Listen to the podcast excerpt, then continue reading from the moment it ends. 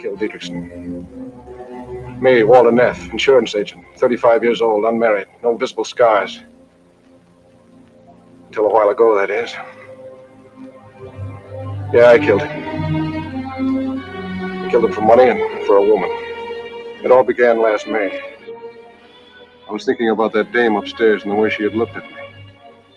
And I wanted to see her again, close, without that silly staircase between us. How could I have known that murder can sometimes smell like honeysuckle? I can't stand it anymore. What if they do hang me? They're not going to hang you, baby. It's better than going on this way. They're not going to hang you. Because you're going to do it and I'm going to help you. Yes, from the moment they met, it was murder. Always behind them, with his devilish hunches and his brilliant brain, was Keyes. The murder's never perfect. Always comes apart sooner or later.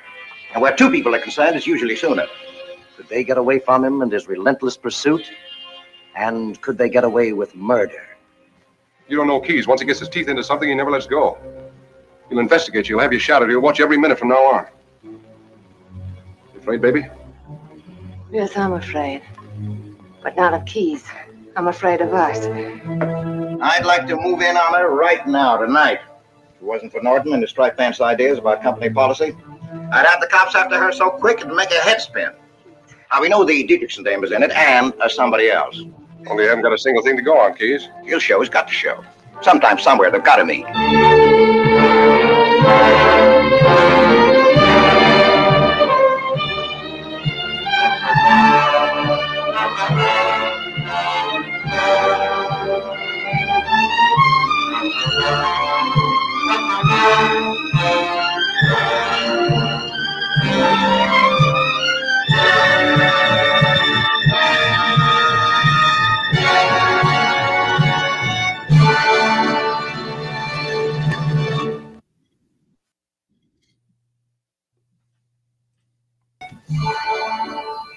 Yeah, so um that I, they kind of cut through the uh like they had a bunch of different really good lines in that trailer, like some of the best lines. Yeah, so um, um does someone have a second? Does someone have a the, second? uh, like they had a bunch of really good lines in that trailer, like some of the best lines. Yeah. So uh, yeah, there's a there's an echo somewhere. I don't know whose whose side that's on, but um um yeah so they cut through like a lot of the best lines they like cut right from the uh they didn't have the i didn't get the money and i didn't get the woman, they woman. cut that one out and they s- cut straight to the like sometimes murder can smell like honeysuckle which are two lines that like they they cut through in the trailer that, that don't um go together at all do you guys still Yeah, no, it? I mean it's like to drop some of the the best lines is kind of a drag. You know, it's like th- those Yeah. are those are classic lines. You know, they did get in at least four babies, which is good because you know you got we got to make sure to. this this has got to be like like you could never do a drinking game for every time Fred MacMurray says baby in this movie because you wouldn't make it through the movie, basically. yeah no he calls her baby in every single there's nobody puts baby in the corner you know No, I felt the same way when I went to New Orleans uh, a few years ago. Like everybody calls everybody else baby, and I just I never thought a large black man would call me baby unless I went to prison. It's, uh, yes, Eileen, please. Uh, we, we, we, we, Okay. All Um, yeah, well, but it's doing that. It, it's the reason it's such a mess of a of a hacked up. You know, they're trying for that speedy, cheap look that was actually kind of an exciting preview style. So all the kind of Yeah. cuts and wipes and rapid.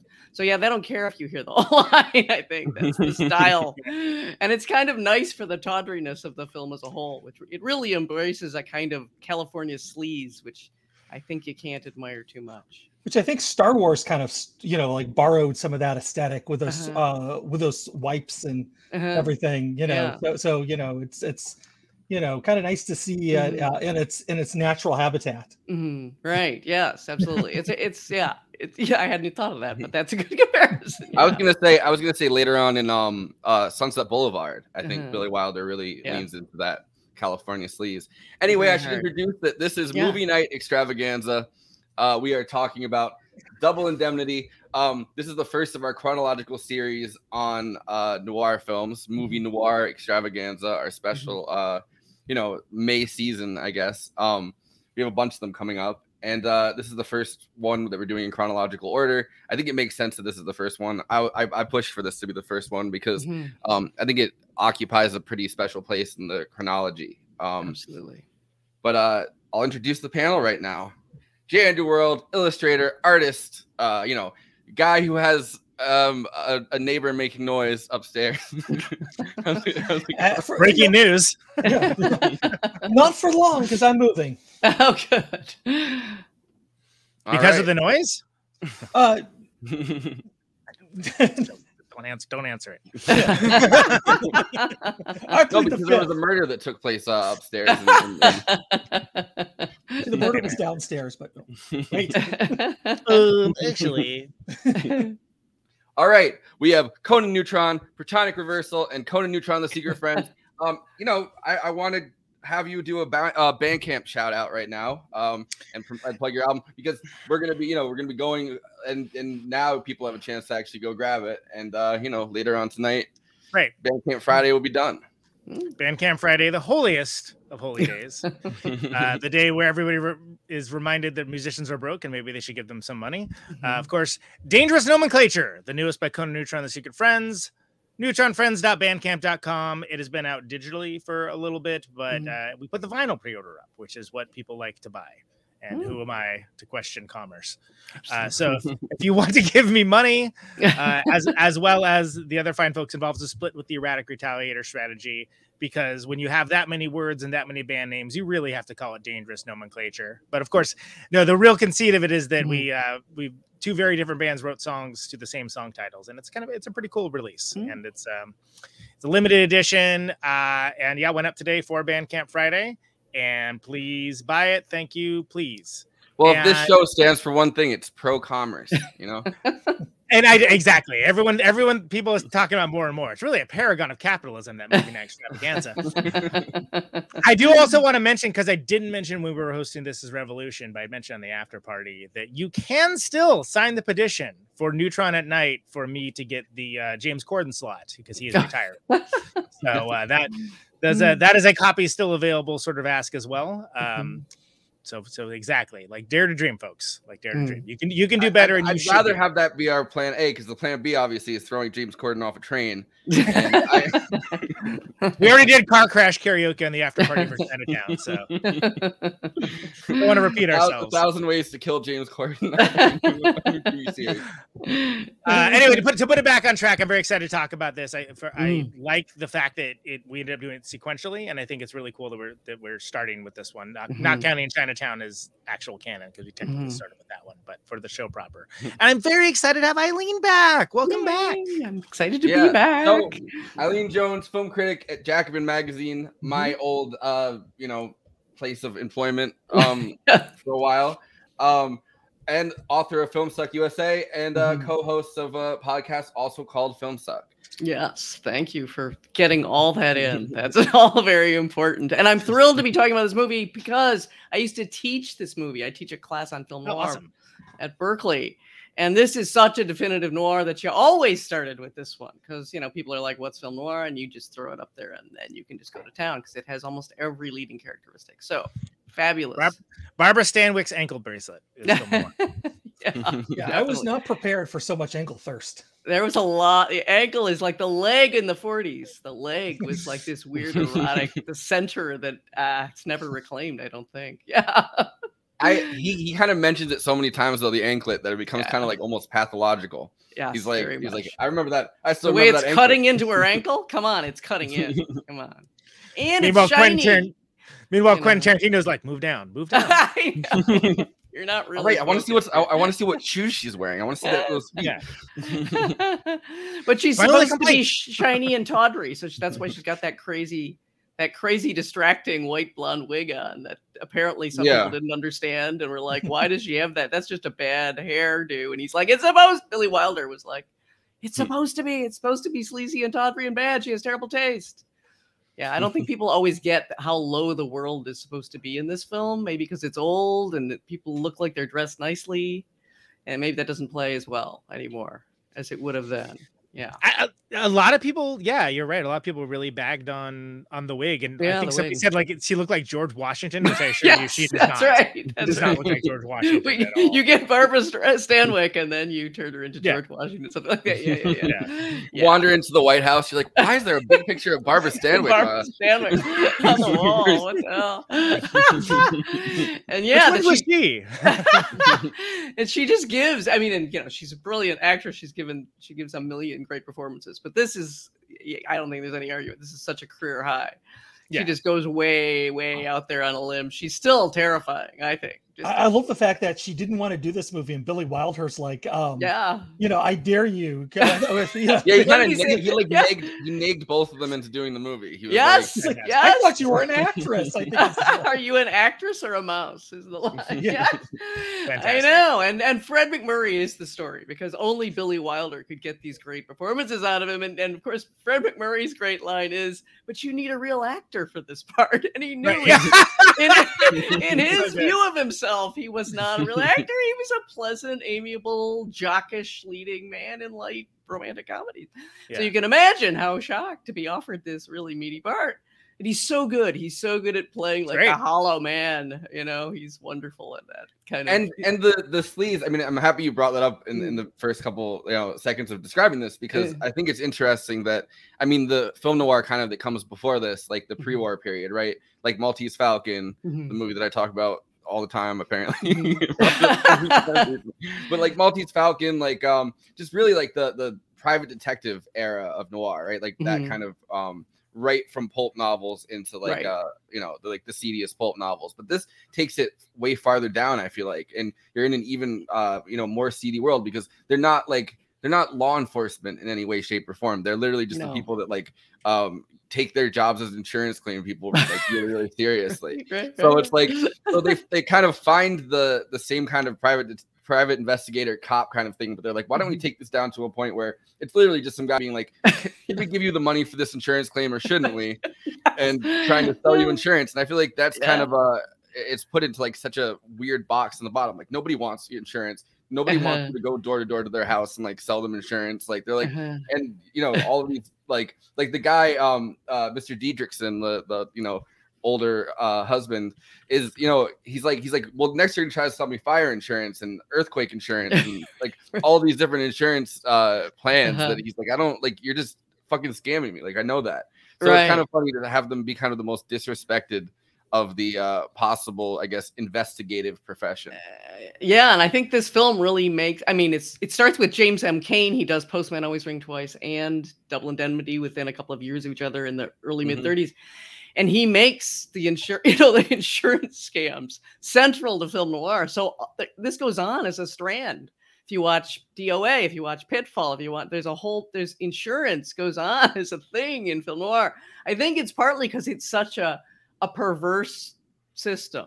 You're gambling again, you know, about your your death, your loss of limbs, your your fire, your all your human calamities. You're you're kind of laying down money against what, and you can make money off the loss of some sort of life. So I think that's Yeah. part of it. Why it fits in so perfectly in the film noir world. And it's amazing he got two that he got two books out of one murder case, the Ruth Right. Snyder murder case, where you know, a woman and her boyfriend tried to kill the old the, the, the husband for uh, the for a, an insurance claim, kind of Dublin. It's good value, really. Very good value to get two bestsellers out of one one trial, one notorious trial. Yeah, Uh, I, I think Um, I mentioned it last time uh, when we did Nightmare Alley, but I Yeah. think In a Lonely Place is also one to bring up because, again, not a Mhm. cop, not an investigator. like, right. he's a not a screenwriter. professional. Yeah, yeah, yeah, yeah. and I think that that's, I, I think some of my favorite noirs are ones that like di- go around that trope because I've seen so many of them and have like, you know, the, the shamus, you know, the, Mhm. the, the, the detective. And I love those as well, but I also love it when it's like, oh yeah, like Billy Wilder's like, no, we're not doing that here. Right. Like, that's It's- great. It, it takes you away from structures of authority, even though the Right. private detective usually is is sort of outside mainstream authority too. But still, you still got a connection to these systems. But when it's just some guy, some, some hapless guy like poor poor Walter Neff, even the name Neff, jeez, um, it it just makes him. He thinks he's such. He thinks he's smart. He thinks he's a lady killer. He thinks he's all these things, and he thinks he's suave as hell. Like and throughout it's it, suave like, as hell. He's kind of spitting out these Absolutely things, not. and yeah. they're kind of discordant. Like when he's like, "I'm smelling honeysuckle." Who knew that murder could sometimes smell like honeysuckle? yeah. Which you know, coming out of like a noir mouth, you're like, you're like, you know, that kind of sounds cool. But then you think about it, you're like, that's a fucking weird thing to say into, your- into your Yes. dictaphone. Which, by the way, I was trying to explain what this um what the machine was. I made sure to like write that because I, I was trying to explain when we did uh, our last after party. right. I was trying to explain the dictaphone, and then I was Yeah. like, I couldn't think of the word, and someone in the He was chat doing had to, so like- very poorly, I might add. yes. I know, and it was such. And we good were idea. giving him no assistance whatsoever. I bet. I bet. The Well, now I know that it was invented by Alexander Graham Bell. Hey, Oh, and God. dictaphone was the Now you know actual brand of. and, Coming back you know, with the that fact ate away, attack. That ate away all of my memories of Chinatown. I don't remember anything about Chinatown. I just remember the thing about the dictaphone. the dictaphone, yeah. And James F. That's- Ca- Cam Cain loved it and said it was such a great idea. He wished he'd thought of it. And nobody, and James M. Cain never praised anyone who adapted his novels. I think it was only Billy Wilder who gets like the credit. well, if you, so if you was- ever look at Double Indemnity, it's the craziest novel. It has an ending that will just blow your mind. It's way more occult and lurid and insane. It's really off the chain. They literally throw themselves off a ship into shark infested waters together. Hmm. That's the Like end. you do. So Yeah. like you do. yeah, so you know, they really kind of calmed it down and made it a little more of a sense-making system, but they held on to a real portrait of just a world so tawdry. And you'll see critics still trying to debate like, well, wait, why does he really do this? I mean, you know, by standards of today anyway, it doesn't seem that sexy. It's kind of sexy. You have to assume it's the sex, like you always have to do in Right. film noir. But there's a kind of cold, weird. Is that really what's motivating him? And and people really debate like this. There's a Roger Ebert critic, I forget who it is, who goes on and on about like, you know, this movie really doesn't make any sense. I think it does if you look at how crappy the world is. Like all of a sudden he's like, you know what? This is finally interesting. you know, I can think up a brilliant crime, a perfect crime plan, and then here's a hot babe, and it's even though he was doing well, you know, as a salesman, it's such a nothing world. It, that's why there's all those weird little squat characters, all those short little characters. Have you noticed? Oh yeah. Oh, Yeah, yeah. the elevator dude and the woman in the supermarket and Nettie the housemaid, and they're all these irritated, frustrated, weirdsmobile people who can't, who kind of are nowhere in life, and they really She needs Fred it. MacMurray's help to get the uh, baby to get the thing down. off the shelf. the woman so who says everything I want to buy is on shelves beyond Yeah. my reach could stand for the whole way the world is being portrayed. There's Yeah, you, just you get a little window into that world, just like you get a guy who's so proud to be from Medford and wants to talk about from Medford. Medford, all he keeps time. repeating it over and over. I'm from Medford. I'm a Medford Oregon." man. I'm Medford I'm man, what I Medford. say, No, I mean- we- yeah, I feel like that, goes that on and on. character they try to pick like the most annoying possible person that you're like, oh my god, I just want to, I just want to jump off this train and this guy is will not leave. Yeah. But um, there, there's a line that I'm trying to find. I, I write down notes of like Mhm. just different lines every time we do something like this. And um, I By the way, this is movie night extravaganza, and that's Forrest. He didn't get to introduce himself, so I, rare, I rarely ever do. you rarely do. Yeah, um no so but he says he says something about how um you know you, oh here it is. Um in this business you can't sleep but figure out all the tricks they could pull on you. Like you're the guy behind the roulette, roulette wheel watching the customer so they don't crook the house. Hmm, and one day you think about how you could crook the house better yourself. Right. and I, I think that that really um and, and i just thought of this this connection now. I didn't necessarily put this Mm-hmm. together before this but you know I, i've always thought it was uh Keyes and that father like you know father son weird relationship they have and like Mhm. obviously like you know film scholars love to talk about how you know lighting the cigarette for the person Yeah. is like a you know a homoerotic gesture That's the real that's like love a- story here. Yeah. yeah, yeah. Hmm. but love so- story to like, cigarettes. they love their cigarettes They did love their cigarettes and, and lighting But- them in a cool way, like that, like flick of the, the the and everybody knows how to do it. I'm like, how does everybody know how to do this thing? They they've all literally never smoked like fucking chimney. Well, I mean, first, they, I just all they did. used to make uh, matches better than they do now. I think because, they like, Apparently. definitely. now I have a book of matches that I have to like use the oven for to like get them lit because they You have to light them like five times to get one that won't break. or- Yeah, yeah. Keyes, except for Light. Keyes at one point says that every time he puts matches in his pocket, they explode. They explode. yeah, which I want exploding matches. I know. but like some some like he has to be so like wound up tight, I guess. Like right, Mm. like that's supposed to be that like he lights the matches somehow himself. Like his body lights the matches for him when he puts them in his pocket. right, right, But right. um, no. So I, I think it's interesting though. He gets completely shit on by Keyes. Um, Uh, and he, he says it like a different line. He says, "I was trying to think with your brain." And Keyes wants to hire him obviously as his assistant and dock Mhm. his pay, which. Yeah. Dude, that's not how you sell. That's not how you sell. it. He's like, he's like, you're gonna make significantly less money, but what Yeah. you will have is is time at a desk to Is really the saddest. Here's all the reasons why I want you to do this. Okay. I know. Well, that sounds terrible. but it, it- but it kind of feels like he, he calls he's like saying that a, a salesman is like a glad hander and a Yeah. backslapper and he's really just demeaning the guy's profession and it seems like um you're too good to be a salesman a peddler like he's using all these like you know the worst terms and then he's like Mhm. um to me a claimsman is well, i'll try to do it in the um no i can't do that yeah, Yeah, see? try to It's a do good- the I was accent. never the Yeah. sergeant. Just think of Ralph Wiggum. Operating table with pencils or scalpels or bone chisels. Um, Uh-huh. and those papers are not just forms of statistics and claims for compensation. They're live. They're packed with drama.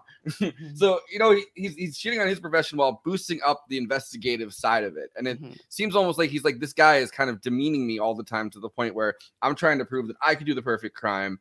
And he Mhm. isn't going to be able to figure it out. And then obviously he Mhm. panics as soon as he does it but Mhm. there's like this father son dynamic i think that he's like trying to slay the father almost you know what i mean and like it has to come Mhm. from the fact that this guy is just like he, when he's sitting on the thing at the end he's like can i can i say something about myself and he's like i'm just really good at this and it's like maybe there's some there's some part of his brain that's like i want to just like i want to destroy this guy's sense of self like Uh-huh. he almost Yeah. gets away with it too and then he like Uh-huh. he has to make sure that he like that Keyes knows it's him like Yeah, and there, I, I agree that there's something much seamy, there's something more seamy and complex going on than than the tip. the- the- It's really a very popular reading now that that the true, you know, for people who don't even want to get Freudian, it's it's a just a touching love story between you know the the moral figure who's Keyes and the you know the immoral figure. I'm just like you are. What movie are you watching?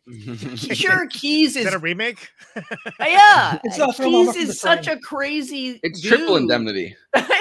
he's like totally limited he's so obsessive and paranoid from from Yeah. this job he does that's all he really cares about that he's about to get married to a woman and he has her investigated and finds out what what does neff say she's a tramp from a long line of tramps and you just can tell Yeah. he he, he can't he has, really he has all have these things that I, I wrote these out too. He has all these things that he lists off. He goes, Mhm. um, and the stuff that came out. She was I, I can't do that. she was dyeing her hair ever since she turned 16. There Yeah. was a manic depressive in her family. She already had Yeah. one husband. He was a professional pool player in Baltimore, Yeah. and her brother. And then Yeah. he goes, Yeah, I get it. She was a tramp from a long line of uh, tramps. tramp. But yeah. it's like all small things that There's like nothing damning there. Yeah. You know, he says Yeah. things like, "I bet she drinks from the bottle." You know, Yeah. Just- I'm oh, like, it's a check, check, check. Yeah. but, but I mean, there's almost like a I don't even want to call it fatherly, like almost motherly. Like nothing he does is good enough. Like Yeah, you know, your yeah, your yeah. job isn't good enough. Like you're not good enough. I thought you were smart. You know, like I you're just you're tall. just you're tall. not smart. Like Like you're just tall. yeah. You're just a little taller. Absolutely. Yeah, yeah, yeah. And And then- well, it, and- yeah. also he says it about everybody else. It's like everybody in this office is stupid. I'm smart. Mhm. I'm smarter than everyone in this office. Everyone in this office, you know, doesn't know what they're doing. The boss, the boss in that giant office over there, he doesn't know what he's doing. He's shitty at it. You know what I Well, mean? Well, in Like, that case, though, he's right. he is Yeah. right. Is it one of the great Fair is showing fair. of the boss scenes? That wonderful monologue. You know, Edward G. Robinson just makes a meal of this monologue. The suicide statistics. That must have been a bitch to memorize. And he just does a the most brilliant takedown of the whole theory of suicide in the in the case, just because he's memorized actuarial tables. It's insane. So he, in other words, he practically lives there. You you you assume he actually probably sleeps there. That's his whole life. So he can't have an ordinary life with anyone else. yeah. You're right. Other than this kind of strange, maybe sort of father son thing that he's got going on, and it's still somewhat abusive with Neff that he wants Neff to be like him. Um, so when you do have the triangle, a kind of love triangle, if you will, when they're posed next to the door, she shows up to the apartment while he's in the apartment talking to Keyes, and he has to hold the door open to cover her, and they're all he's between the two. You know, their shots really underscoring. You know, he can go one way, he can go another. But what people don't point out is neither is a good way. Key's way of life is not a good life. That's not a great Yeah. life. Yeah, it's it's the it's that kind of obsessive uh professional Yeah. way of life that like but like it's not even a good profession though that's like you know what i mean like because you can see someone It's being called like grinding for us. You should try it sometime. yeah, that's Keyes was the originator of hustle culture It's like the, the, the neoliberal forefather Keyes. right exactly who loves the idea that you live at work you know because then you Yeah, know, he was the first PMC. yeah exactly. so yeah i think that's that's important i mean i just don't think people want to fully embrace the crumminess of the vision and you know billy wilder's going to take it even further not only is sunset boulevard a continuation but ace in the hole which did terribly Oh, yeah. absolutely failed at the box office you want to talk about a vicious film that's quite rightly vicious. Like everyone almost in that film is absolutely appalling, except the guy who's buried under the mountain and is going to die. He's going to be sacrificed to, to create a story for a newspaper for a corrupt newspaper man. So he had this vision that I think he he really wanted to pursue to the limit, but Ace in the Hole took him into a territory where he just fails, and Billy Wilder didn't usually fail. So I think you know Double Indemnity's on that same continuum, but for some reason. for some reason, people don't want to see it in its darkest terms. Though my godson watched it for the first time and he was like, This is such a fucked up movie. I can't believe this movie. He was shocked. He was truly shocked.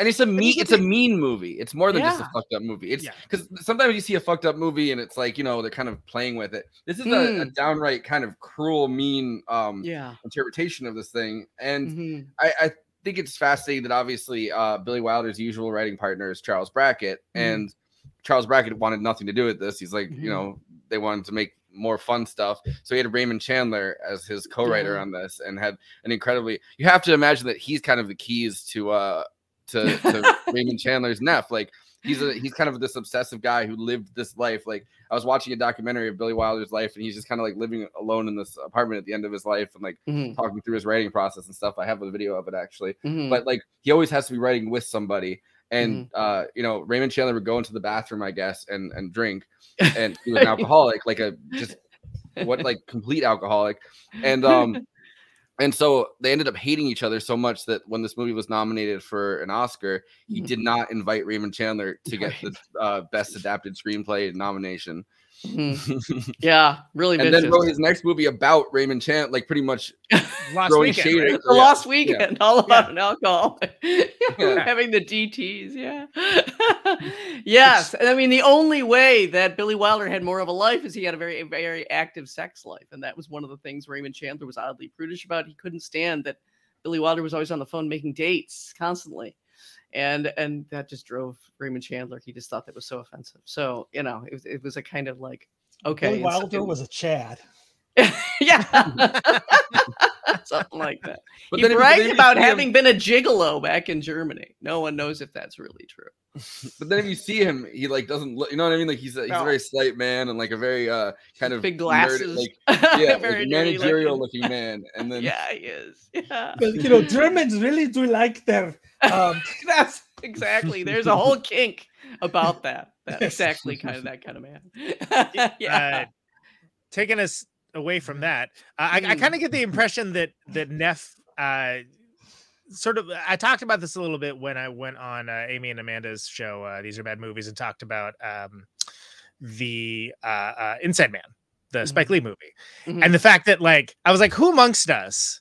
You know, hasn't sit there and like planned out a bank robbery or something along those lines, right? Now, think about the fact that if you're an insurance investigator and all you see is people trying to like Mhm. get away with it and things Mhm. along those lines, right? So of course he probably he probably was working it out, like gaming it out in his head for a long time. Because Mhm. the thing that got me the most is like it doesn't take much motivation from like, yeah, let's kill him, and and oh, what really? Mm-hmm. Oh, okay. Like it's sort of like, man, how long have you known this broad? Like a day? Right, Like what? right, like right. you're ready to go. All right, yeah. So like, I, I could like never, I could never do something like that. Oh, I thought about it. I'll do it. I'll do it. I'll, I'll- exactly. I'll and it's very in that way it is very like double indemnity double indemnity the novel is very shocking in that it really is like well she's a cute chick nice bod i guess i'm committing murder now it just slides oh. right in and again i think it's just part of this like nobody's got a lot of moral structure even Keyes has got a kind of professional obsession but Yeah. this is like a world where yeah it seems like uh, there's nothing stopping a walter neff from the slide And yes, he gets so engaged once he's planning. Once he's planning it, it's got to be perfect.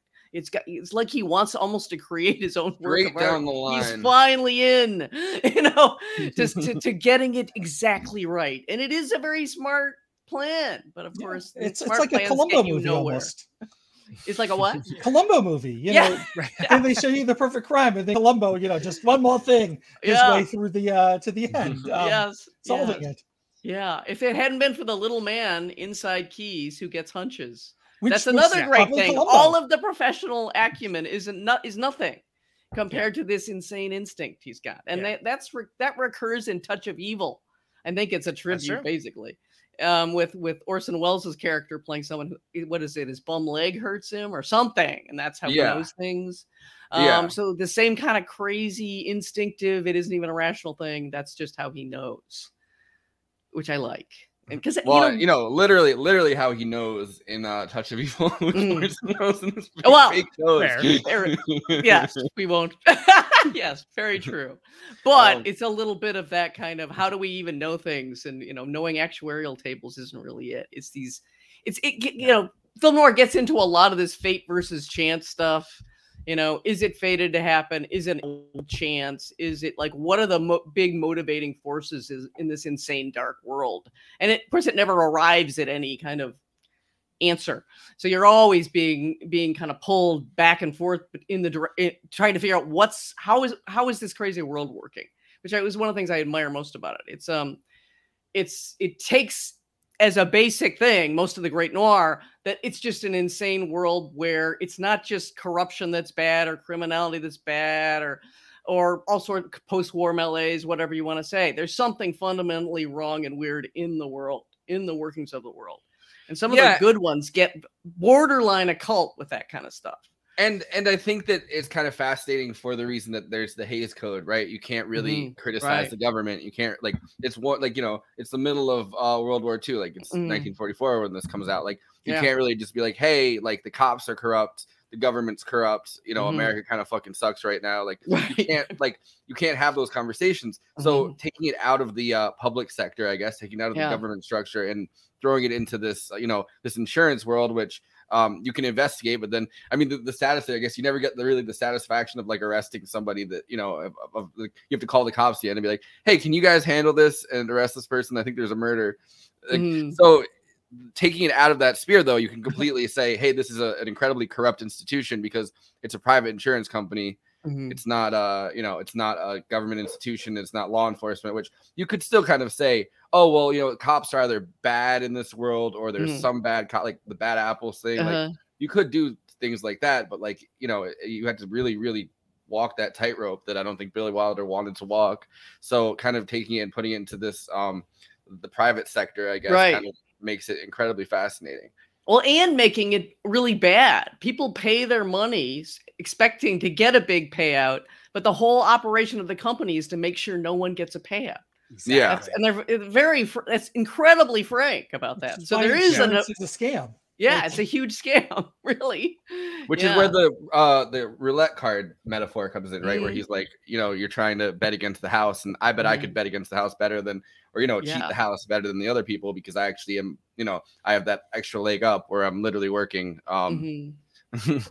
like Mm. in the house i know how that kind of works so i can kind of um track my plan based on that i mean Mhm. obviously you know not expecting that there's some kind of a cult level to it where this guy Mhm. just has like the killer instinct where you can kind of just go you know what i think there's something off here and be like ah fuck yeah. What do you think of the? I've been been meaning to ask you. One of my favorite parts about the movie is the op- the crazy opening, the credit sequence. Yeah. where it's just a silhouette of a guy in crutches crutching forward to the screen till he blacks out the screen, and it's really ominous. And there's this great, I don't know how you say his name, Mi- Miklos Rozsa. I think that's how you say it. The guy who does the score, and it really makes his career in a, in a big way in America. Um, but that's all that's happening. So it's this very Yeah. long crutching forward from all the way the hell back, all the way up until it's black. And I've always been fascinated by that. That's an it's it's the only thing that tops it is another Billy Wilder movie where the whole of Sunset Boulevard is or no Ace in the Hole. You're staring at dirt. All the whole credit sequence is over is over dirt. So he was very bold about stuff like that. But I love that opening. I think it's brilliant. So, do you want to hear my Well- theory of what it, why it's why it's ominous? yes, cool? of course we do. no, we want to hear Andy talk about some unrelated topic. Yes, we do. well, that could you could just cut in at any time. that, that comes in for free whether you want it or not. so. because in silhouette, it's both Walter Neff and the guy he's killing, Mr. Dietrichson. Okay, so but why is that so creepy and ominous? It's this figure of someone who's impaired on crutches, so that shouldn't be that scary. But he's both the, the murderer and the victim combined into two things. Yeah. Ah, I like that. Into into And one and it's also- two and I- one. I think it's also disorienting, right? Like you can't Yeah. really tell what's going on, and you see someone and they're like handicapped, and, And you know, they're in this yes, space, and they're they're kind of and this they're and they're inexorably coming towards you in this horrifying way. But yeah, it's but this I also think it's there's something about the pitifulness, the, the limit, the the the the smallness, the tottering, the badness, the impaired, that I think is is really haunting and part of what's kind of scary. You feel I feel, always feel uneasy about the image, like it's borderline scary, and you don't even know what it's about yet. You know, and even when you find it out, you're kind of like, why is that so? That's a really creepy ass image. So I like that, that he really gets that kind of complexity going, even in something as simple as that. That's really triumph. And you don't really, I mean, one of the things I find fascinating about this movie is you don't ever Mhm. see the murder happen, right? Like you watch Yeah. her face. you watch it; it's all on her face. Yeah, and you hear the noises, like the choking noises, very, very briefly. Like he Mhm. instantly, I don't like. However, you must just instantly suffocate him, but you hear it for like that one second. He, you know, and then Yeah. it cuts. And, it's another censorship thing, of course. I mean, it took him 10 Yeah. years to be able to make this damn thing. So censorship.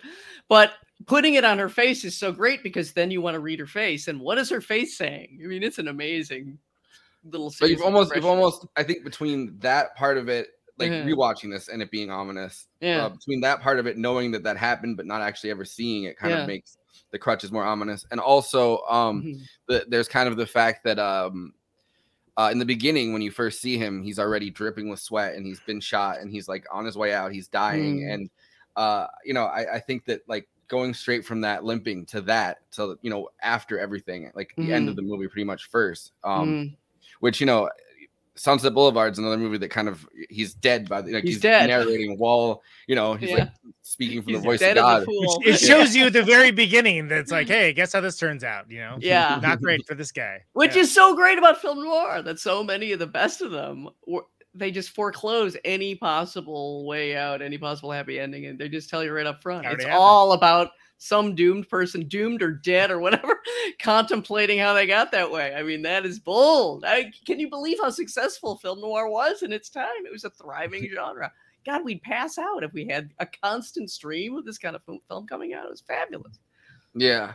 Um DOA, I don't think this is a particularly good film noir, but like Mm. it, it's interesting to have it also be like, hey, listen, I've Yeah. gotten poisoned and I'm and poisoned. tell you, I'm telling you the story as fast as I can, but Yeah. just know Right. I'm dying no-. I'm dying.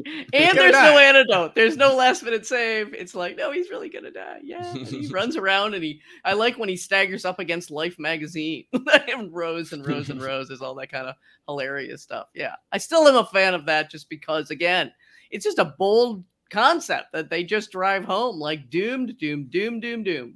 All it's the time. almost all like uh when Hitchcock did uh rope or whatever and he did the Mhm. you know that kind of thing where he tried to do the whole movie just with one like right. Yeah, one one shot, shot. like, and yeah, yeah. it's Yeah. it's very creative Very. how how how it was put together too, because it really does like you're hard pressed to be like, was that did he do it? And but- the point is, if you're not like a film nerd, uh, uh, like looking for those things, you're just like, oh Mm-hmm. Wow, this movie's really real wouldn't notice. interesting. Yeah, Hmm, you have to alright. notice every time he dollies in on somebody's back, basically.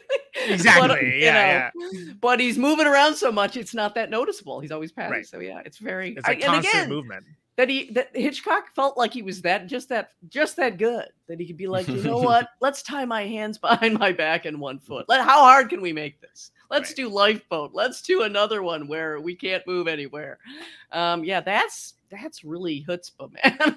that's some serious. I mean, you know, the, the closest I think in another film noir that comes to anything. I mean, like there's the continuous shot that uh Orson Welles does where he tries to break the record for that 8 minute Mhm. shot in Touch Right. of Evil. Yeah. And that- that's referenced in the player, which we talked about. Uh-huh. Right? Yeah. like that it's Right, like right, right. homage, like Yeah, and talked right. about on the movie while they are doing it, which I think is pretty hilarious for that. Movie. Yeah, that's right. I haven't seen that in years. God, I really enjoyed that back then. But yeah, did they specifically say it was X minutes long, and so it's got to be longer than the X minutes thing? Is that what they did? Mhm. Trying to remember. Yeah. Yeah, Yeah, I think it's like eight minutes and thirty-seven seconds Yeah, or something. and you got to it's, uh, beat it.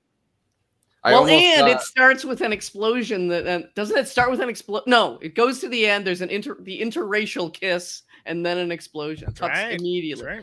That's Yeah. just some nice, clever. Come on, I you know I would like some more clever. I don't know. Might seem cheap, but I'm like we this we've got some boring ass cinema. I'm sorry. We need we bold. so we we each had a, a two movies that we were kind of um fighting like with ourselves wrestling with ourselves about putting in the two that i uh was wrestling over putting into this film noir uh, month where um one of them was third man one of them was touch of evil and i ended up deciding that i was going to go with third man Mhm. we're going to do that on tuesday but Mm. um but yeah touch Night of the Evil Hunter over here, by the way. Night of the Oh God, that- they're also good, but yeah, Night of the Hunter. Yeah, Tokyo Drifter. Wow, that's one to reckon with, and that one's really divisive. I thought anyone who saw that movie would love it and be blown away, and then I showed it to a class, and a lot of people were like, "I Yeah, just Matthew don't like Guy gave it real low ratings, and I'm just like, what's up with Yeah. that? I mean, Jar- there's Ew. Charles Laughton being a genius, and the only time he directs, and it's that's the end of his directing career. Just really shocking. Wow. Yeah. Yeah. Yeah. yeah. but, yeah anyway. so I, I think that like billy wilder is a is a similar director to someone like Mhm. orson welles or hitchcock in the way that he Mhm. kind of um it's kind of a, a boundary pushing um act right like filmmaking itself needs to be a boundary pushing act like Yeah. it can't just be um you know can't just make something fun i mean you know a lot of his work is other kinds of boundary pushing like some like it hot obviously is Mhm, a pretty pretty controversial for the time but like mhm. I remember seeing that a bunch of times when I was a kid.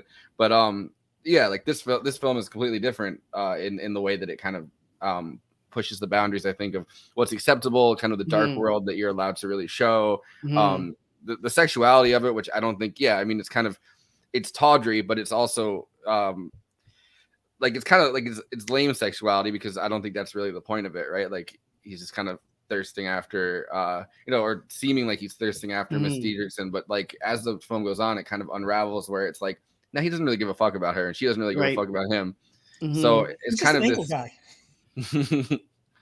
yeah, and like Miss ankles. yeah, Lola, yeah, he's an ankle guy. That's right. If she'd wear an anklet, it'd all be different. But yeah, Lola is the only character who's supposed to be like the sympathetic one. But even with that, they give her this nasty boyfriend. That in the end, they sort of are Yeah. trying to say, well, maybe he's better than he looks. Let's give him a chance.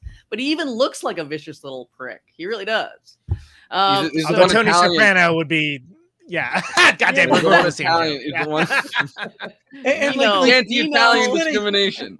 he's gonna use him to murder her too, which is which is amazing. yes, yes, he's been. but like not but not in a way that is like oh let's plan out a murder like he she he, she's just gonna go hey i bet this guy will kill his girlfriend if i say oh he's he's like she's cheating on you Yeah, here's where she is and like Yeah. that's like almost like a wild animal attack or something like that like Right. she's- that's like right. jesus christ and he looks like you know pretty capable of it. So that i mean there's Yeah. that kind of you know the mr dietrichson victim character. I forget the name of the guy they cast but he's wonderful because he's so unappealing. I mean he's just such a kind of nasty irritable petty little little guy. He's got that nasty laugh. He's just he's a creep. Tom So, like- Powers. Oh, Tom Powers, Tom Powers. That's right. Okay, I know I've seen him in other stuff, but this is like you know his probably his great performance, and and so you just you kind of hunt around for any relief, and again, there's even in smaller like characters that normally you'd read sympathetically, like the guy, the first guy that who talks to Walter, who's in the running the elevator in the, uh, the insurance company, and he does that weird thing where he's like, "How's the insurance business? They won't sell me any because there's something loose in my heart." And then Yeah. he giggles, or they say, and he does that weird little laugh. And so it's just got that wonderful just gargoyles that you encounter all through, through the movie, which is another favorite part of film noir. Film noir is the best for just one-off scenes with people, characters you're never going to see again. They're hugely memorable, usually because they're absolutely bizarre. And so there'll be some a set of bizarre characteristics shoved in your face in one scene and then they disappear that's also a kind of daring way of doing a kind of sideways critique of this culture. It's just like, look how many warped, bizarro people Um, Right. There are who are also discontented, also hapless. Uh, It's an, there's an amazing number, and this is you know not very sensitive, but it's so unusual for the time. So many people have physical impairments in film noir. You just Well, there's a through line to that, over right? and over and over. Yeah, absolutely. li- like look like David Lynch. Look at like you know Mhm. Quentin Tarantino. Like lots Absolutely. of modern directors like have taken that aspect of it, even if they're Mhm. not doing like a noir type thing. They do the thing Right. of like just having these, you know, uh baby shoes for sale, never worn kind of level short story, Right. Like going on like what is what's what's that person's deal, right? Right. And off, yeah, exactly. Often no no explanation. They just appear somehow. gone.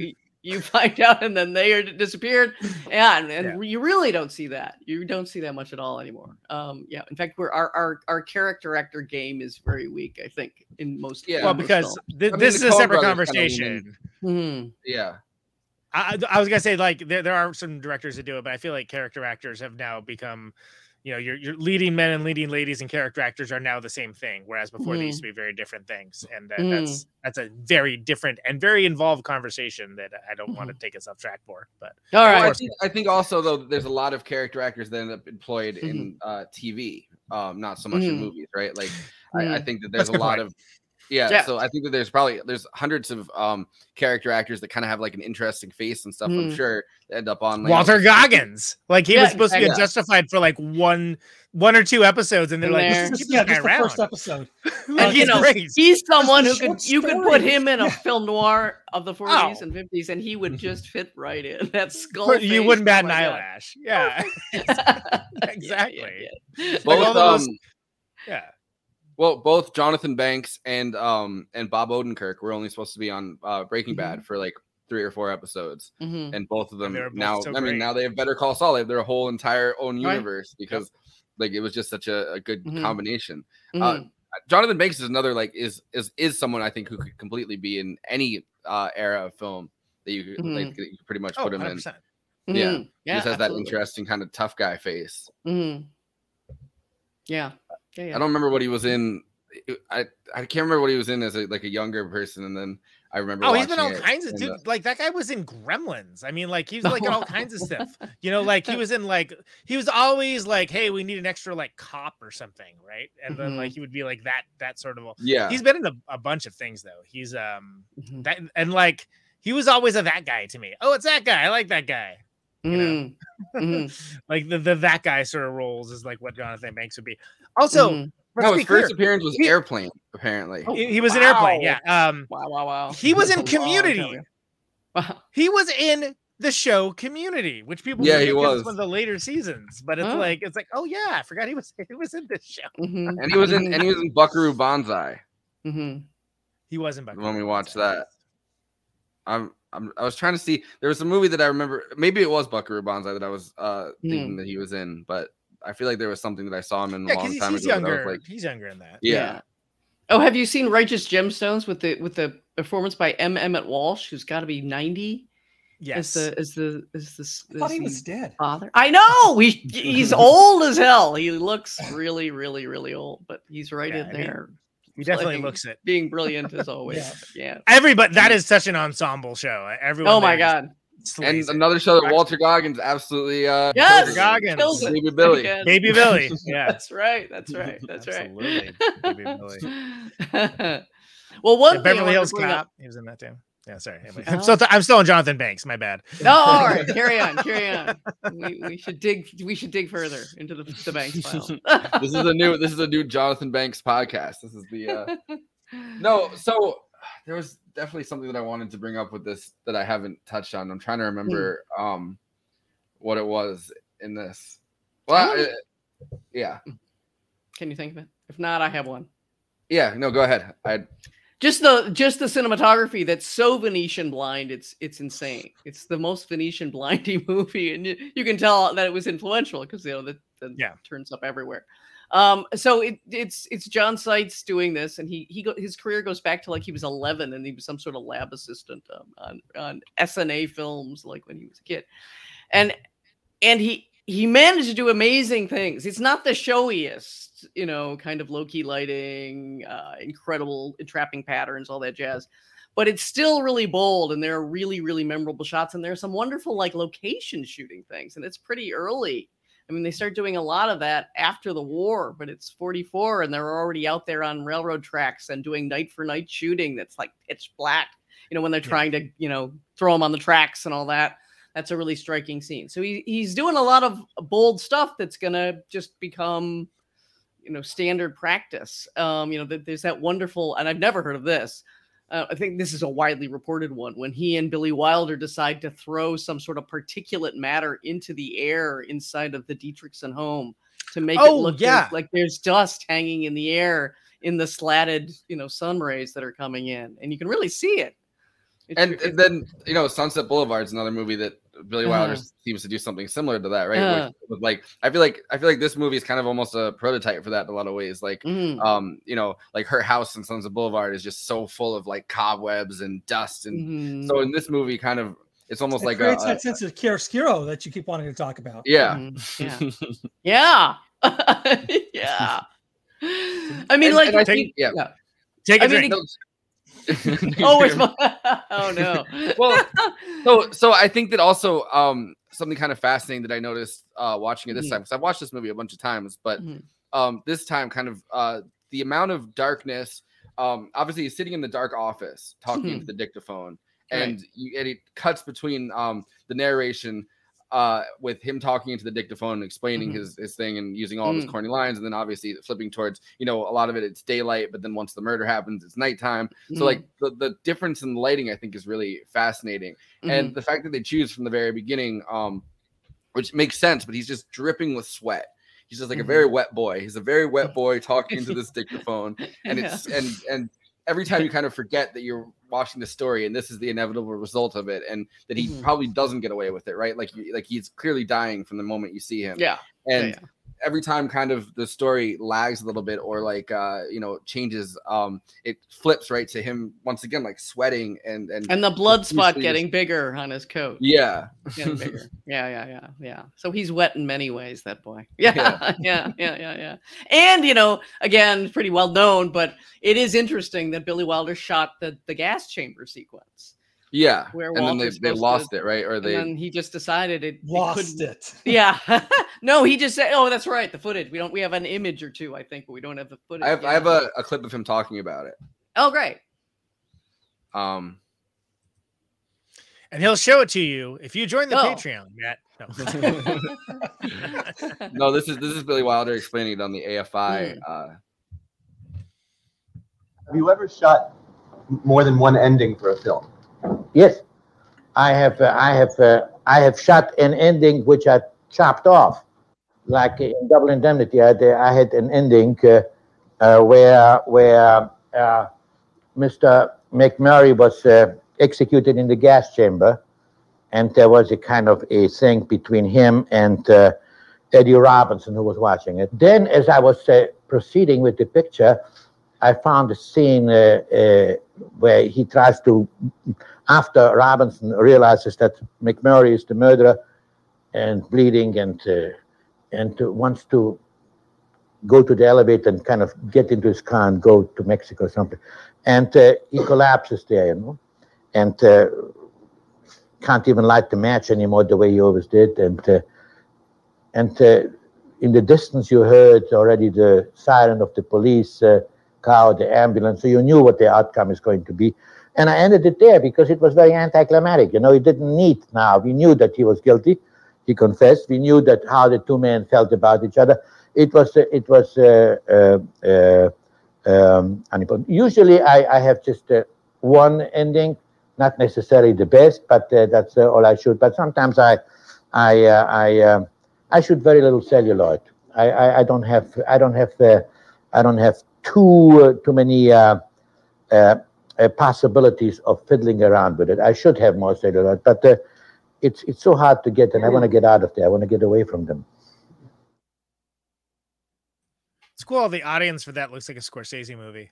I was gonna say, what was the long, long held shot on the porn star in the fifth row or whatever? What the hell was that? Hey, what's up, Super Go? Hey. Well, they're trying to, you know, it's it's AFI, and you know, they're really trying to do some experimental stuff with how they shoot audiences and and their, you know, their talks. There, they want to legitimize Ron Jeremy's acting career. Apparently, man. Fair. Somebody had a crush. Jesus.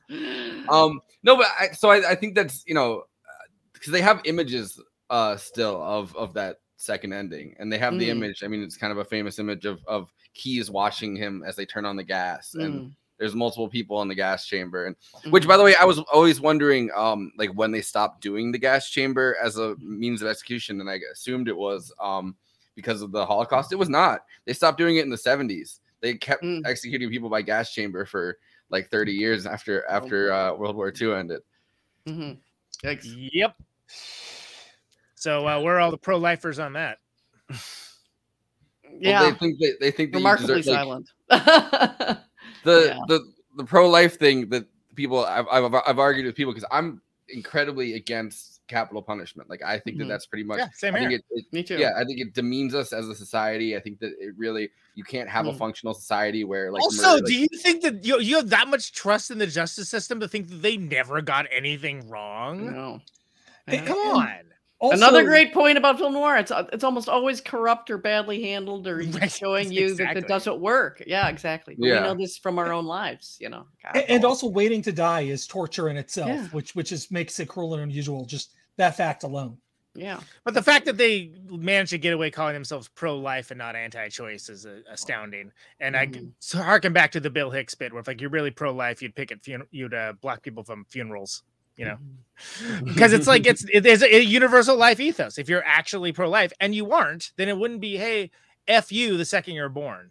Because that's what it is. And and, Yeah. and it's blatant hypocrisy in the fact that the fact that uh the, the people that are for women's choice cannot seem to be able to reframe this issue in a very clear and cogent manner that like uh, you know a rock and roll musician can blows my mind but whatever that's a different show yeah, no, people. I mean, you know, uh, liberals. I think for a long time have kind of ceded framing to the to conservatives, and that's kind of been their problem on pretty much everything, right? Like Mhm. there's the the whole idea of like kind of a social safety net. Well, they let kind of Bush uh, start titling it entitlements. Like you know what I mean? Like they've they've ceded framing on every single uh, issue that they've ever fought on. So I don't. I, I know you you and I not only do I know that you and I disagree on this Forrest, we did so on air, but like I'm sorry, defund the police is a terrible frame. You call it police reform if you actually want to get it done. If you want to shout something that sounds cool and make yourself feel better, then defund the police, sure. Well, what, what's the end goal of that? Guess what? They're giving more funding to the police because they've effectively turned into a wedge issue for the Democrats. Yeah. So And again, Biden's the one doing it, so you know. but but it's like you could have catharsis or you can get results and that, that's the problem is is all we are left with is catharsis Yeah, we don't have because nobody has any power Is the other problem is that like we don't have somebody who's Seems like, more like an after party uh, conversation. yeah yeah yeah, yeah. But- sorry sorry sorry Well, at least it's after i don't, I don't want to bring us down about talking about our reform. murder movie you know but like yeah Um, yeah, yeah. that's uh, that- that's a good point though. Double, there's something cheery. There's something not depressing about Double Indemnity. I think. I think most noir is not depressing. Do you agree? I don't find I don't find like I dread watching it because it's really going to be a bring down. I find there's something bracing about it, but I wonder if that's just me. it's like allegory i mean it's it's like it's like stories right like it's not like a you know ideally it's not a documentary Mhm. you know like which it seems like Whi- Yeah. which there's a whole thing with these murder murder murder shows where Mhm. somehow that's mainstream now Mhm. when it's like oh well why is that mainstream and not like you know these these movies that like are telling like a very Mhm. compelling story and, ha- and have like a narrative arc to it like Mhm. this is just like you know you've seen one you've seen all of them it's the same same business sorry not a fan but Well, and true crime, if you get into it, is that's one of the most depressing forms there is. If you stick with true crime for long enough, man, it's it has a very very that's a good example of like it really has a an, a casts a pall over your mind after a while if you keep on. I put in a few years a long time ago, so I'm amazed at how it's flourishing. My God, it's everywhere. Um, it's, it's totally mainstream now it's crazy yeah, it's just every everywhere. There's so many things. Like I Yeah. keep having to review them. I can't keep up. But um, but film noir I like because it's it's got this quality of we're looking into the abyss and it's better looking into the abyss. It's there's just a feeling of like, yep, this is bad, but we're gonna look right at it, and that somehow there's there's even a kind of excitement about it. It might be a sick excitement, but there's just th- this feeling of like, yeah, we're not gonna pretend it's it's all okay or can be okay or will be okay. Has anyone, has anyone made a has anyone made a like a neo noir where it's like Hmm. a true crime podcaster or something that decides to try to do the perfect uh the perfect murder or something? I feel like that could be an interesting like version of this where it's someone Mhm. who covers all these things as like a true crime reporter trying to do the perfect crime. I Mhm. feel like that I just thought of that top of my head. Ah, you good. should Yeah. hold on to that because Giving it away for free. Save it for the after party at least. I'm still waiting for someone to have podcasting as a like as a character function or uh, some sort of narrative function in a movie, and not have it be completely cringe. Mhm. Other Like- than like- uh, I, Ghostbusters Afterlife. Yes, yes. Uh, I think only They murders in the building. They did it in Halloween. They did it. Oh, in the only murders in the Halloween building did it as it come Yeah, only out. murders in the building did it. Halloween was cringe. That was Yeah. that was Yeah, cringe. no, it was I- incredibly I hated cringe. it. I hated every Mhm. second of it. Mhm. Like not the movie, but just that character and that arc of it. But Mhm. yeah, I think only murders in the building, largely based on the cast, Yeah. manages to make it work, and because it's kind of like a, a narrative hook in a unique way. Mhm. Like it's like, oh, this is a bonding element for them, and then like, okay, so there's this other thing. But like, yeah, every time somebody puts in a movie, I'm like, ugh, Mhm. and it's like that's, I do that. That's the thing I do, and I'm like, ugh, no. Yeah, well, because yeah, no, they're not good at it. It's always a, a Mm. film writer that like doesn't have anything to do with. I mean, they probably hate fucking podcasters. They're like, oh my Mm. god, I got to Yeah. get on another podcast. I'm gonna shit on Right. this profession. this should not Mhm. exist. Um, which you know, sometimes I agree with. I really, I Mhm. feel like there's a lot of cringe podcasters out there. But um, Mhm. As long as so- I get to so choose the- which ones don't exist, it's not a problem. Anyway, And some Um, things are hard to make cinematic. I can remember for the longest time when when laptop when everyone started being on their computer all the time. This is a long time ago. Yeah. That how bad movies were and TV shows were whenever they incorporated a lot of it. They just couldn't find a way to. It's not Yeah. very interesting to look at, and so you just have people endlessly, and it would always be like you could tell that they were typing nonsense. You know, if you Yeah. they, they and- just and had the no idea. The interfaces would change so Yeah. fast that like you'd see someone and you'd be like, "That's like the shittiest interface I've ever seen." You know, just update. Yeah. you know? Um, so so I wanted to. The, the that's not how you hack the mainframe, dude. Beto O'Rourke, stop trying to hack the mainframe. um, so uh no, so so there's kind of this thing at the end um when Mhm. it, it's kind of so uh Neff and Mrs. Dietrichson, Phyllis, not a not a great name, but um you know they kind of they kind of have this weird back and forth Uh-huh. um you know where they kind of show themselves to each other right like Yeah. uh they reveal that both of them are like these these like unhappy cruel people that like have been using each other the entire time they have that back and forth where um she's like we're both rotten and Neff says only you're a little more rotten you got me to take care of your husband for you then you got Zachetti to take care of Lola maybe take care of me too. Then you get someone else to come along and take care of Zachetti. That's the way you operate isn't it baby? And like so that whole you know back and forth that they have it seems like he's almost like trying to pawn off his guilt and his uh, obsession and his uh, cruelty on her. Mhm. and she's kind of uh, you know at least being honest being like listen we're both fucking terrible. We are both terrible people. This is not a love story that's going to work. We are both just the worst. Mhm. we're the worst to everybody we know. Like there's no Everyone reason around for- us hurts or dies. Yeah, I mean, Yeah, But, like, and they both there's- showed up yeah. to kill each other. So there's this kind Yeah. of parody, Exactly. parody there. gonna yeah. pass a moral judgment. Yeah, exactly. they should, yeah. they should both uh, have like whipped them out simultaneously be like ah oh that's the thing, that's what the woman Oh, no. yeah, that's Well, a what, did- what did she say? too, Yeah, She shoots him. Was like, oh, I, you know, I knew, I, I loved And you, she says she couldn't loved him. Fire again. If I couldn't fire the second shot, I'm like, that's when you knew. Yeah, That's when you knew. yeah. And you're kind Like, of "Ah, I didn't with kill him." Yeah, like how to even take that because that's either the only sign of Phyllis's humanity or is it some sort of other maneuver or what? It's hard, very hard. That's the toughest moment to take in what is Yeah. otherwise, I think, a perfect movie. That's Yeah. the only like one that you're like. Well, it kind of also lea- harkens back to, like to uh like. Maltese Falcon and that moment at the end Yeah. where um you know Humphrey Bogart actually has to like throw her over and he's like you're going over and Mhm. he has to reveal himself to her. Yes. She's been the same kind of the whole movie. She's been Yeah. whatever. But you know, lying, like- always a different name. yeah. So he's like, if you, guy. so he's like, if you don't hang, you know, Yeah. you'll get out in like 25 years, and then I'll be waiting. this- yeah. but, but that kind of reminds me of this, except for it's both the characters doing the, uh, you know, the Humphrey Yeah. Bogart. And don't you um, find that the Mary Astor Humphrey Bogart one, it's easier to believe that they really have. There's a more of a love story there, I think. Anyway, Yeah. to me. Well, with, with this, it seems like- like it seems like uh Neff is almost like hyper competitive, like Yeah. uh, throughout this whole movie. Like he has to be smarter than Keyes. Yeah. It makes sense because Keyes has been shitting on him the entire movie, like you know, calling him all these like demeaning names for salesmen and stuff. Mhm. But you know, like, but then also at the end with her, it seems like he has to be, you know, I'm a little bit better than her. I have to be a little bit like I'm, I'm a, you know, better. I'm like he's convincing himself mentally that like you know that uh the entire time you know he's been a patsy, he's been set up, she was using him, and it's like he was on board way like she didn't even ask him to murder anyone. He's just like, you want me to murder someone, don't you? Well, I'm in. Like, We're gonna do it, baby. But of course, what he would say is she manipulated him into it. I love that. There's a wonderful close up of his face, which has never looked softer or slacker.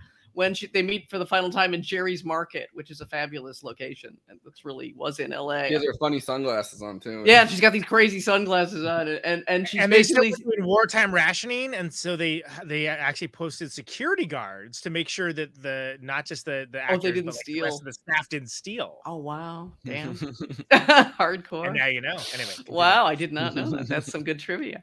Um, but anyway, she, he's trying to st- stop it. He knows Keyes is onto them. It's only a matter of time. And she's like, nobody, no, no. And she starts using, without ever having heard it, the kind of Keyes, what take his his motif of there's a you're on it once you committed a murder together you're on a trolley car you have trolley car you have to ride it all the way to the end of the line um and then the last stop at the cemetery she says it's it's right down the line we're not nobody's pulling out and he and he's like and she takes off the sunglasses very slowly to show to show him her like rattlesnake eyes like look look look at me look at who i am.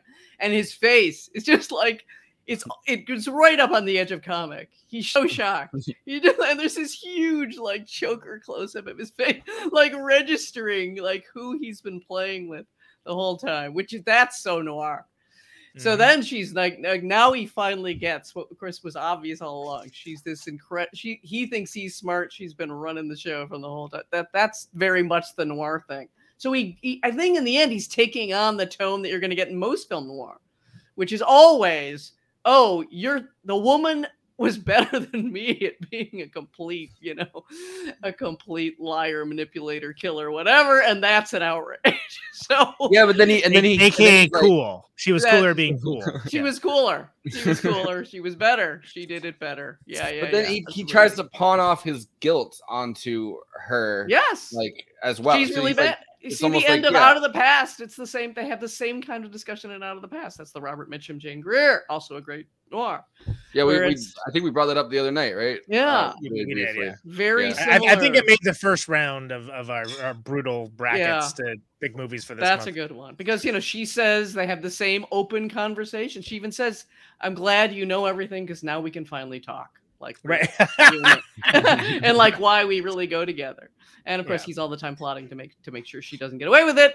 Um, but she's kind of right. You listen to it and you're like, you know, she's kind of right. And it's a version of, yeah, I'm rotten, you're rotten. Maybe I'm a little more rotten, but we're both rotten. You know, let's get together on this.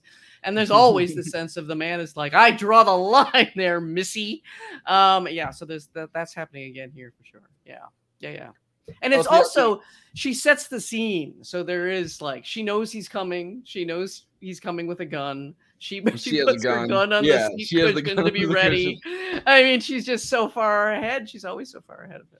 Yeah. Turning off all the Um, lights. the other- Yeah. All the lights off. Exactly. So the other the other thing I wanted to talk about um is you know I mean the dialogue in this is so good, Yeah. but yeah. there's the uh like I, I love the first scene obviously I mean it's the one that everybody talks about but when Mm. he's saying um there's a speed limit in this state Yeah. Mr. Neff 45 miles an hour and he goes how fast was I going officer says, I'd say about 90 he's like I, uh, suppose you get off your motorcycle give me a ticket and she's like suppose I let you off with a warning she's like Mhm. suppose it doesn't take and yeah and then he's like uh on and on, ping pong. but then, but then the most Yeah. awkward because I, Yeah. I remember so I took uh intro to acting and this is Mhm. before I ever saw uh, Double Indemnity. Mm, Um, one of the scenes they had us do for this intro to acting class was that back and forth and like mhm. you- you had a partner and you had to do Whoa. that with that partner. How well and- that go?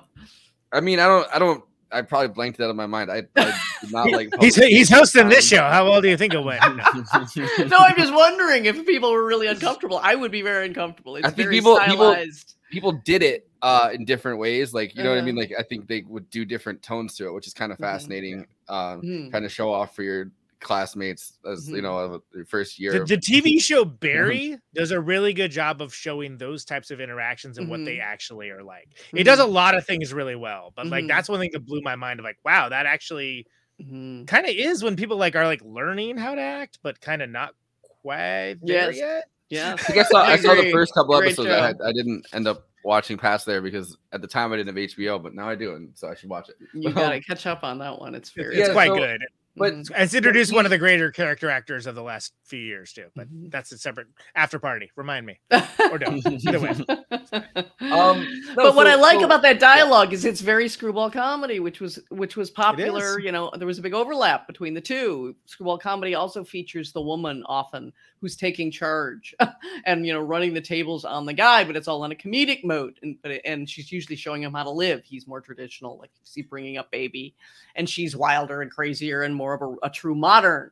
Um, but it has it looks very much like that ping ponging kind of dialogue that they have. That's super rapid and Wilder just lets it be pretty much a funny exchange. That's what it is, um, which is kind of nice. That's a nice thing about film noir that often isn't credited. How often it's funny, not everyone. Yeah. but like But there's so- hilarious lines through out of the past. Really So funny. my uh my my thing that I was gonna say with this is Mhm. it- it's like you know it is screwball comedy. It's that back and forth, right? Like Mhm. Like where she's kind of playing coy and he's like you know and he's doing the Mhm. thing, and then it gets very awkward when he's like, "How about I bust out crying, and put my head on your shoulders?" Is the is the line that gets insanely awkward. It's like, all right, like he's pushed too far into that back and forth. One Right. joke over the line. Yeah, and then she's like, you know, and then but she has it, she's like, uh, you know, suppose you put it on my husband's shoulder, and then he gets Uh-huh. fucking pissed and goes, "All right, that'll take," or something, and walks, Yeah. walks out.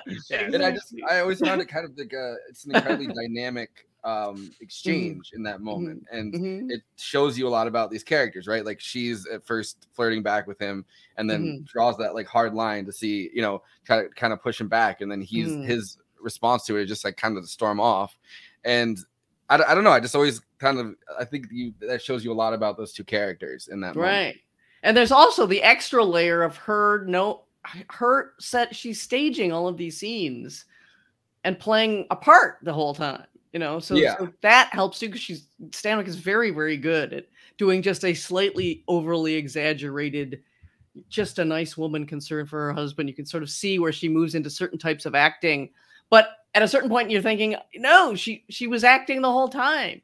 When he shows up and he's like hubba hubba so the maid it's the maid's day off huh? you know she sets all that up. She she's she's enabling all of that crazy shit to go on so that's Yeah. that's part of the greatness of the performance is her knowing everything and and from the very beginning, you know, you see her in the it's such a it's kind of a stupid line, but when you first see her, um, and he says, "Oh, is everything covered?" and she's like, "Oh, I'm sure I know what you mean," or something. Yeah. It's like, yeah, because you're in a you're you're in a towel. you're in a towel and we Yeah, don't know if there's anything on the implication is she might have been nude sunbathing Yeah. exactly. And if you notice, she's standing in front of the railing that has like curly cues where, like, shall we say, the female, Yeah. and a chart would be the female. per- Yeah, I reproductive noticed. System. So yeah, they're very, you know, Wilder was very good at, you know, getting past censors things that you know they just wouldn't notice. So that was a big game for him. And at some point, he just you know dresses Jack Lemmon up uh, in drag. I And know, just let's see, let's if, let's see if we can get away with this one. Let's put Marilyn Monroe in a dress that's essentially sheer, and we'll just keep teasing where the spotlight is and how much we're going to show. You know, he got away with murder. He really did. Off. You know, very very good movie. I think I like the apartment better though. that one's ultimately. I think- wonderful. I- I was gonna say, you know, you know who best in class. didn't get away with murder? Nah. Walter. Walter Yeah. Neff. By the way, how great is that line that I couldn't hear my own footsteps? It was the walk oh, to I love that. That's one of my favorite lines. I love it. It was the that is that is that is like classic noir line, right? That- it Yeah, you could just see. Frank Miller in the movie theater, just like writing Right. that down. That's exactly, Exactly. right. Yes, and I always have wanted to write something about that, about that kind of again the the evocation of the occult, the ghostly.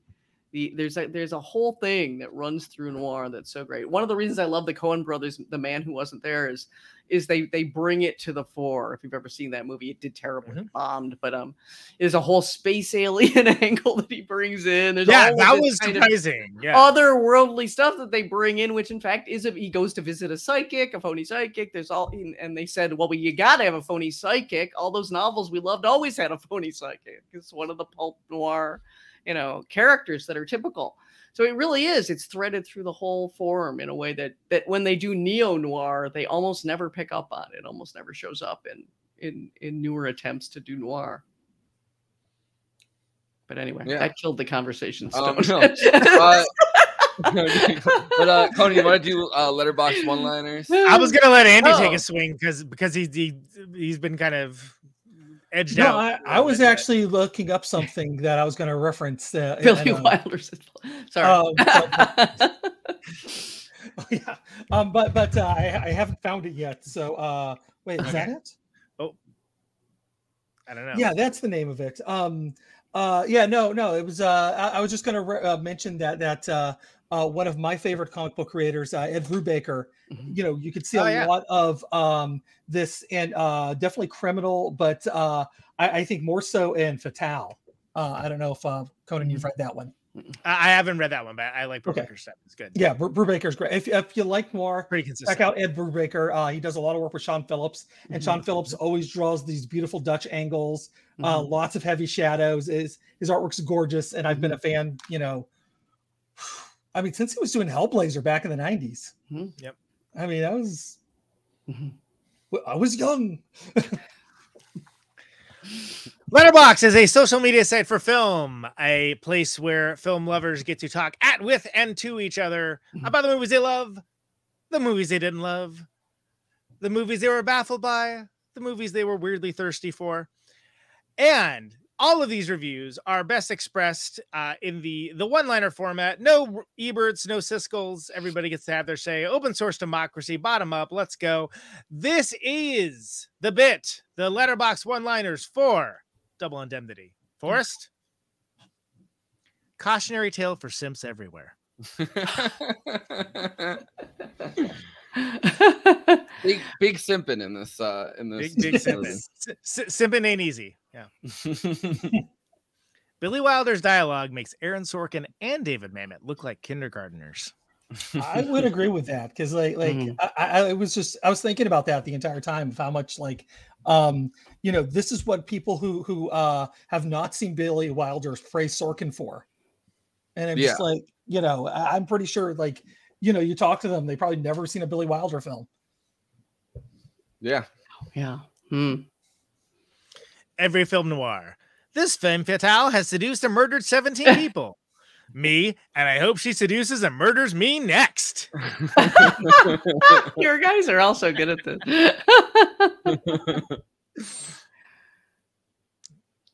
This is what happens when you let someone talk with you about your car's extended warranty. no, actually that's really funny because I had a, I got a call today after doing these about the car. And I don't even have I don't even own a car so I don't know Right, right. That's Man, you're lucky because I only got Life Alert calling me today. Mm. The best insurance movie in the world. oh. I, I- I can't disagree with that. I, I would say one of the great insurance movies of all time really maybe maybe the best It's up there. It's up there. I, I would say the, the only uh, other noir that that uh, covers insurance would have to be um, uh, the two Jakes because uh, there's this one character named Liberty, and at one point they go Liberty, Liberty, and I just thought my brain just filled in mutual. So, so yes, movie night extravaganza brought to you by Liberty Mutual. No, Apparently. I would have just kept to the life of drinking beers at a drive-in and during the day. Dude had a life. He's a little he's a little fiendy about it like you know he's like oh I'll have some rum or something and then he's I'm talking- gonna do go to the drive-in for Yeah, he's Wow, driving that was his the life, car, man. he's Have a single beer- bottle of beer on his window and like just lamping, just lamping, you know. wow. he also he also Like says I had gotta- to I had to wash out the taste of her uh you know her Sour iced tea. or Yeah. something. yeah, This would never happen to me. yeah. Oh, that's a simp in waiting.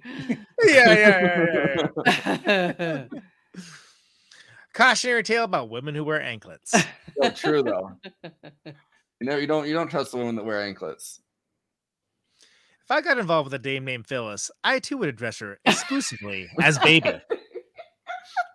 Phyllis is the Nobody likes like- that name. Clearly, that's a name that has been ash canned by everyone. Wow. That's a well. It just reminds me of like a, a like a mother or something. You know what I mean? yeah, Like no, it's like grandmother, Maud oh, and, and Phyllis, all those. other Phyllis, get in here.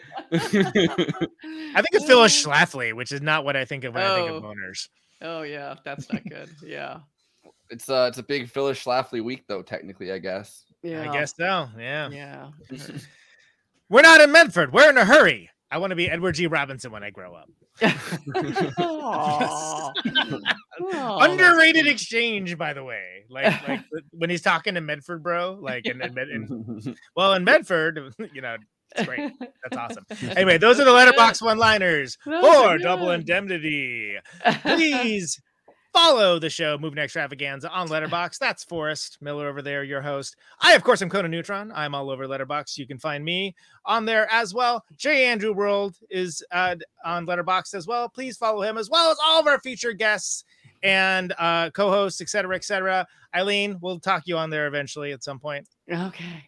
I'll But, be. uh, I'll yeah, I- suck at it. I, I- I'm filled with it- admiration. It's really Look, great. You're saying this bit is like the cream of the crop. Let me Oh, assure you, it is not Oh. all that good. Oh, all right. That's Hey, you should read reassuring. my She reviews. writes, she writes like real. on She writes real film reviews though. I feel like Uh, Letterbox is yeah. for all of us that like wish we were writing like act like you know professional film reviews and getting paid for it. We're like, you know what? We're just gonna type it out on this phone and, and make everybody.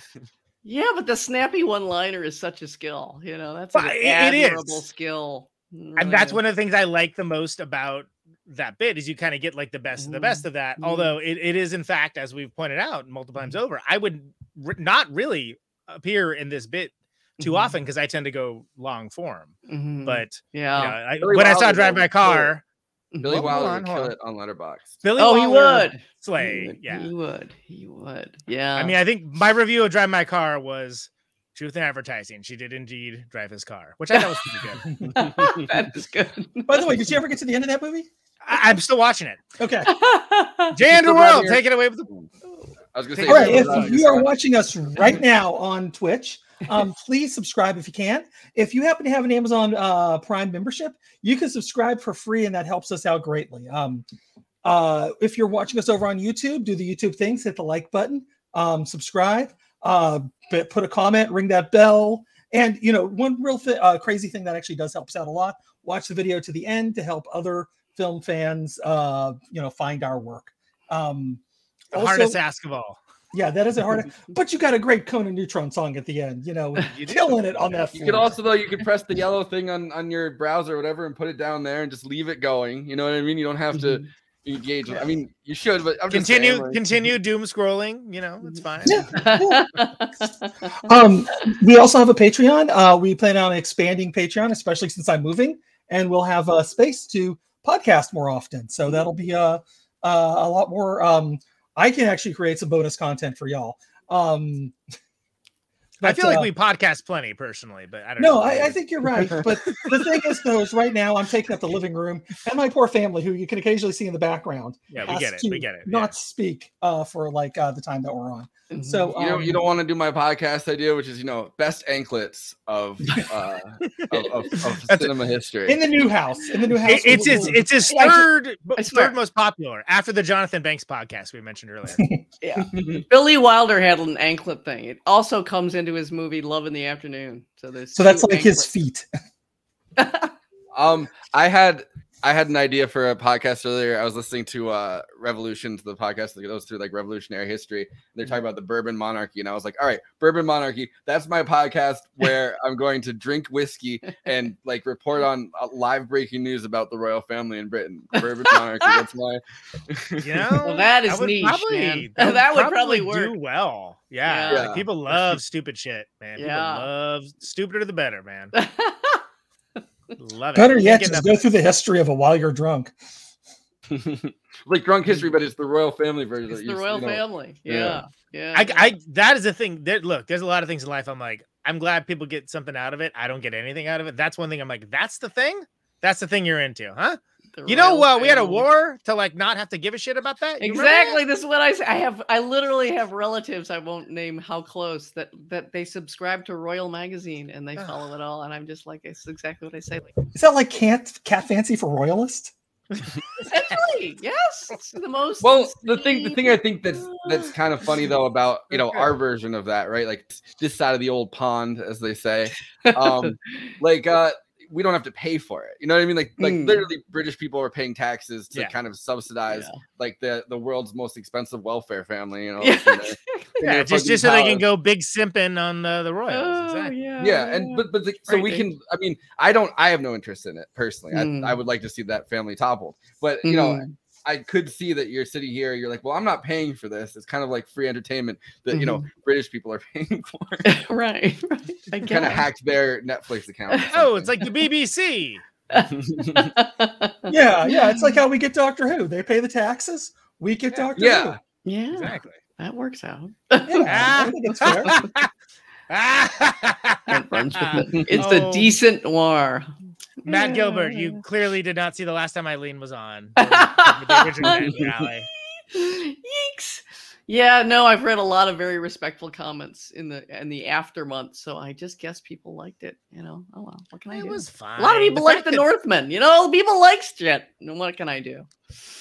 I was gonna so watch it everything everywhere all at before- once. That's I was gonna watch it before the Oscars because I was on a, a Uh-huh. podcast talking about movies in there, and I watched a bunch of them, like the bunch of the movies that were nominated because I didn't really watch any of them until Mm. that, and then it was like two and a half hours, and I was like, I can't, I'm not, I'm not gonna put that time in just Yeah. to do like a podcast episode for an hour of people like Yeah. I don't know. I watched uh I watched It's, Licorice it's still Pizza, which I Toro, like. so it's good. It's it's just you know not as good as like the original. Um, Ooh, that's for I just assume there's a fishman involved and someone. every movie he Wow. does as a fishman, just you know most of them. That's right. Some of them have vampires, and some of them have guys with eyeballs in their for uh in their Yeah. uh, Pan's Labyrinth is so good. Yeah, But, Pan's um, Labyrinth is much better, I think. Yeah, Yeah, but it's it, just it's like- always it's always very handsome. You know, it's very handsomely shot and handsomely Yeah. designed and all that jazz. So if you like that sort of thing, Yeah. there's something for you Yeah, for no, two and a half um, Del. Toro. Del Toro always has quality to his films, so Mm. you know Yeah. it's just how good it actually is is another Mhm. story. Yeah. I, I, I was I was it's gonna sound mood at this point, but I, but I was like, yeah, the the the, the fish people is gonna be like the Dick Miller to Joe Dante of Guillermo Guillermo del Toro. Ugh, I can't say the guy's name. Doing a great job, everybody. Hey, Dick Miller. That's the that's the joke. That's the joke. But I always like like seeing like you know uh you know Killbots. Hey, there's Dick Miller. Okay, so it's Joe Dante's associated now. All right, you know it's like Sam Raimi and Bruce Campbell. It's like they're always it's like intertwined. Um, mhm. Yeah, the Sam fishman. Raimi, he's, uh, topical. Topical. So- yeah, you brought it all back. You brought it all Brought it back all back. around. We're back. Christina, I'm sure will have lots to say about it. Yeah, I don't know. She, I don't, I don't. She, she was joking earlier, and she's like, "Oh, I'm tired. Never mind," or something, and then hasn't responded to my message. I, I assume she's coming on, but um, I, I can tell you what she's done is posted a lot of memes about that film. Anyway, um, which I'm like, yeah, like, yo, this came out this morning. Come on, back it off. But Yeah. Eileen, love you. um, final thoughts, Final on, thoughts. on on this. Are you going to join us for the after party thing for a little? I don't bit, think I can. I'm wiped, you guys. You got All more right. energy. You're Fine, young and fine. energetic, and I'm fading fast. Sorry. Final the thought. drugs. final- is young and I'm energetic. but Oh, is that how it works out? You're Well, not you on know, you gotta share There we the, the load. And he's too busy illus- illustrating Cat Fancy for Royalists.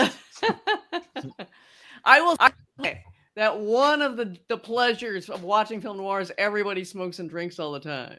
So with a great deal of style.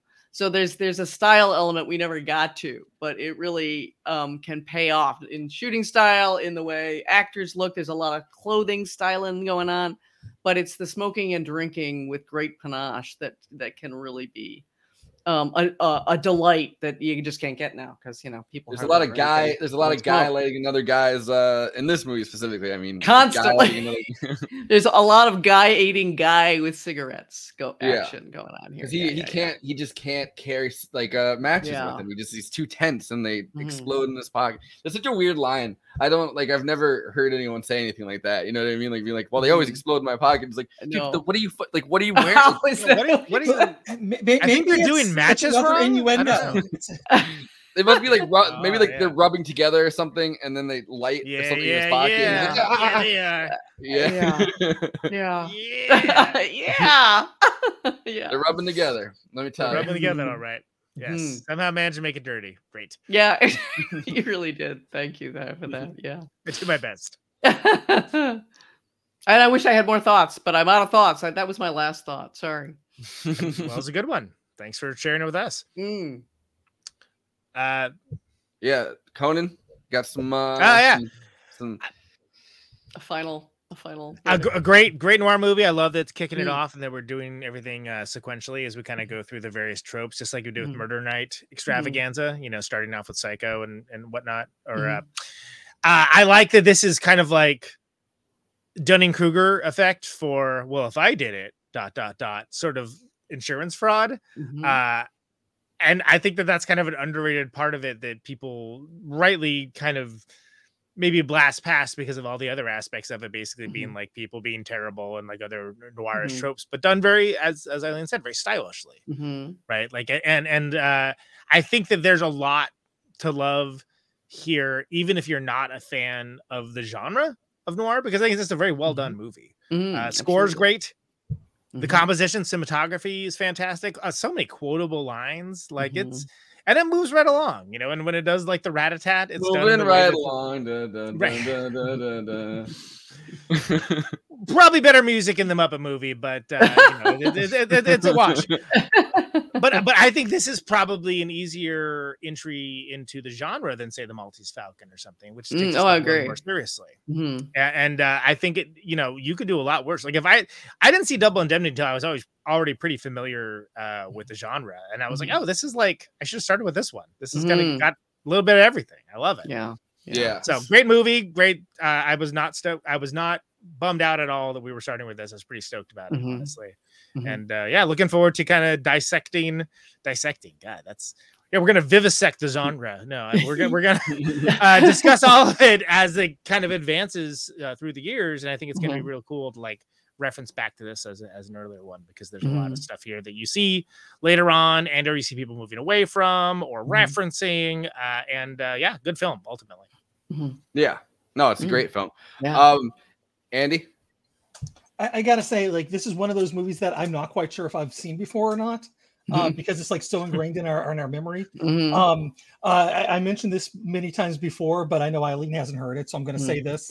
Um, I grew up in Georgia, and we'd get uh, Channel 17 Superstation from uh, Turner, um, like for free on our, our broadcast television. Mhm. So, so I uh, there was a lot of old movies constantly on as a little kid, Mhm. and I've watched a lot of stuff that I don't even know what it was. Right. Um, uh, so, so whether or not I've seen this movie or it's just like so ingrained into the culture, I Mhm. don't know. But this is the first time I've seen it as an adult. So Mhm.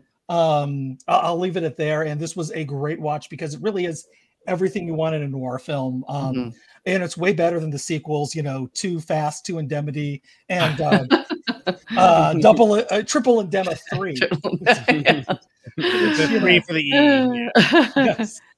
And he's been sitting on that for two days. and well worth it. Well worth it. I know. Um, but yeah so so no it's yeah I, I i thoroughly did enjoy this because it is just um is beautiful and i love those shadows like Mm. anytime um Yeah. I, I also like uh, the version i watched was a nice cleaned up for like a remastered Mm, one mm. um Yeah. and then like the trailer for us showed uh I, th- I think was it the trailer or something I was watching was like an older, muddier, uh, you know, print of the film, Mm. and so um, you know, it's nice to actually see the the Yeah. crisper, uh, you know, cleaned up version, uh, Makes because it huge really, it really is a beautiful film. Mhm.